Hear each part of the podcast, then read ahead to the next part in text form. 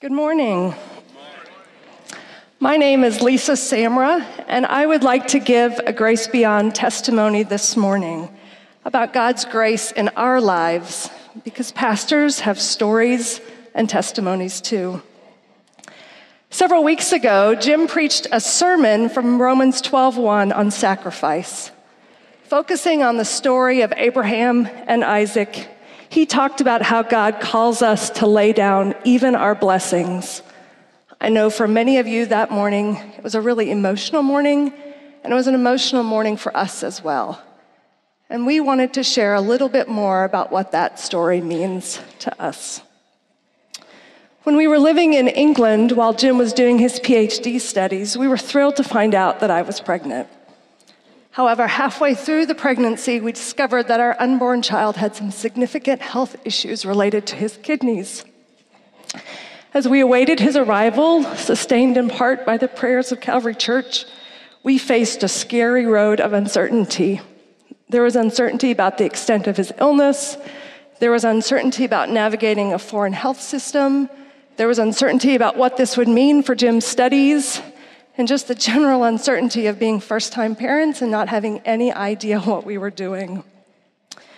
We knew that God was asking us to lay down our fears, our hopes, and our dreams for this child and to trust Him.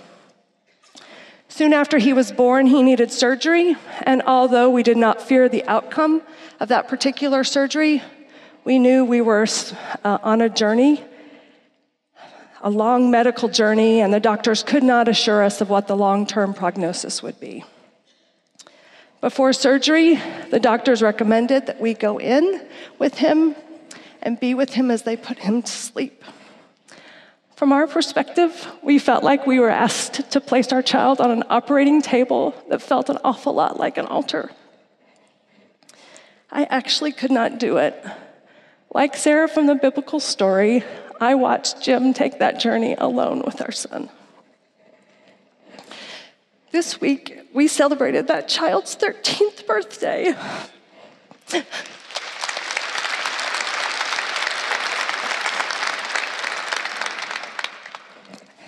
The Lord has given us every day of these past 13 years as a gift, and He has given us immeasurably more.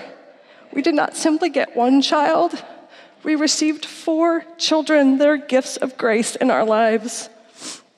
And for me to be part of our crazy, loud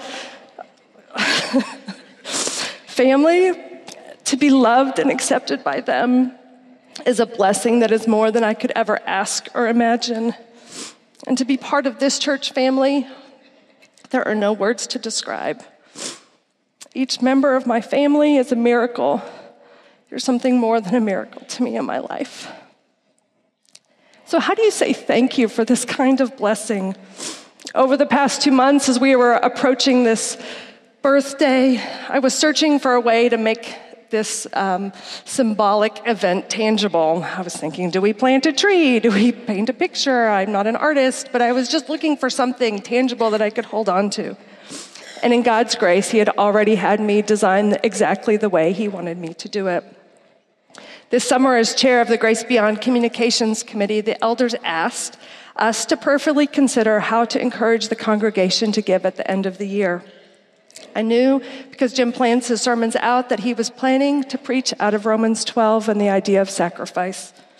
And so I worked with the team to develop the thank offering focused on giving out of gratefulness for God's blessings it's a theme in the Old Testament that there were lots of reasons to give, but out of gratitude was a significant and important way. The brochure was finalized with no anticipation of what would be stirring in me as we approached this birthday milestone. In the midst of my wrestling, I got the final version of the um, brochure as a proof. When I opened it, it was like I opened it for the very first time and simply saw a personal invitation from the Lord for me to be able to express my gratitude. On December 18th, during our first service back home in our own sanctuary, we will all have the opportunity to give a thank offering, to come forward during the service and express to the Lord our gratitude. We want to give you an opportunity to express your thanks as well, written, if that would be meaningful to you. So, as a family or individually, every single person in your family can do this, regardless of their age. And if it would be meaningful to you, consider including a note. There's a card in your bulletin today, if you wondered what that was for, that's what this is, that you can return as part of the offering on December 18. And we're going to find a way to publicly display those together, these expressions of thanks, so that we can share in our gratitude together. I have thought that if we are the only ones to give a gift or write a note, that I will be humble that the Lord designed all of this just for our family. But as I've talked to so many of you, each um, person that I've talked to has felt the same way that this invitation was a personal invitation from the Lord directly to them, a personal invitation towards gratefulness. As we think about gratefulness as in, and as we enter into this week of Thanksgiving, let us say thank you to the Lord together as we read Psalm 138. Would you stand as I read?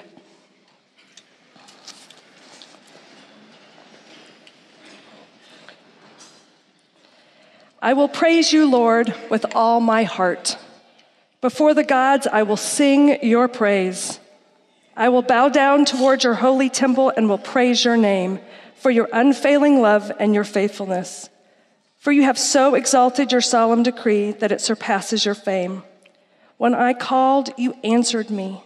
You greatly emboldened me. May all the kings of the earth praise you, Lord, when they hear what you have decreed. May they sing of the ways of the Lord, for the glory of the Lord is great.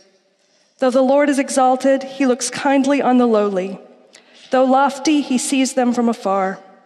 Though I walk in the midst of trouble, you preserve my life. You stretch out your hand against the anger of my foes. With your right hand, you save me. The Lord will vindicate me.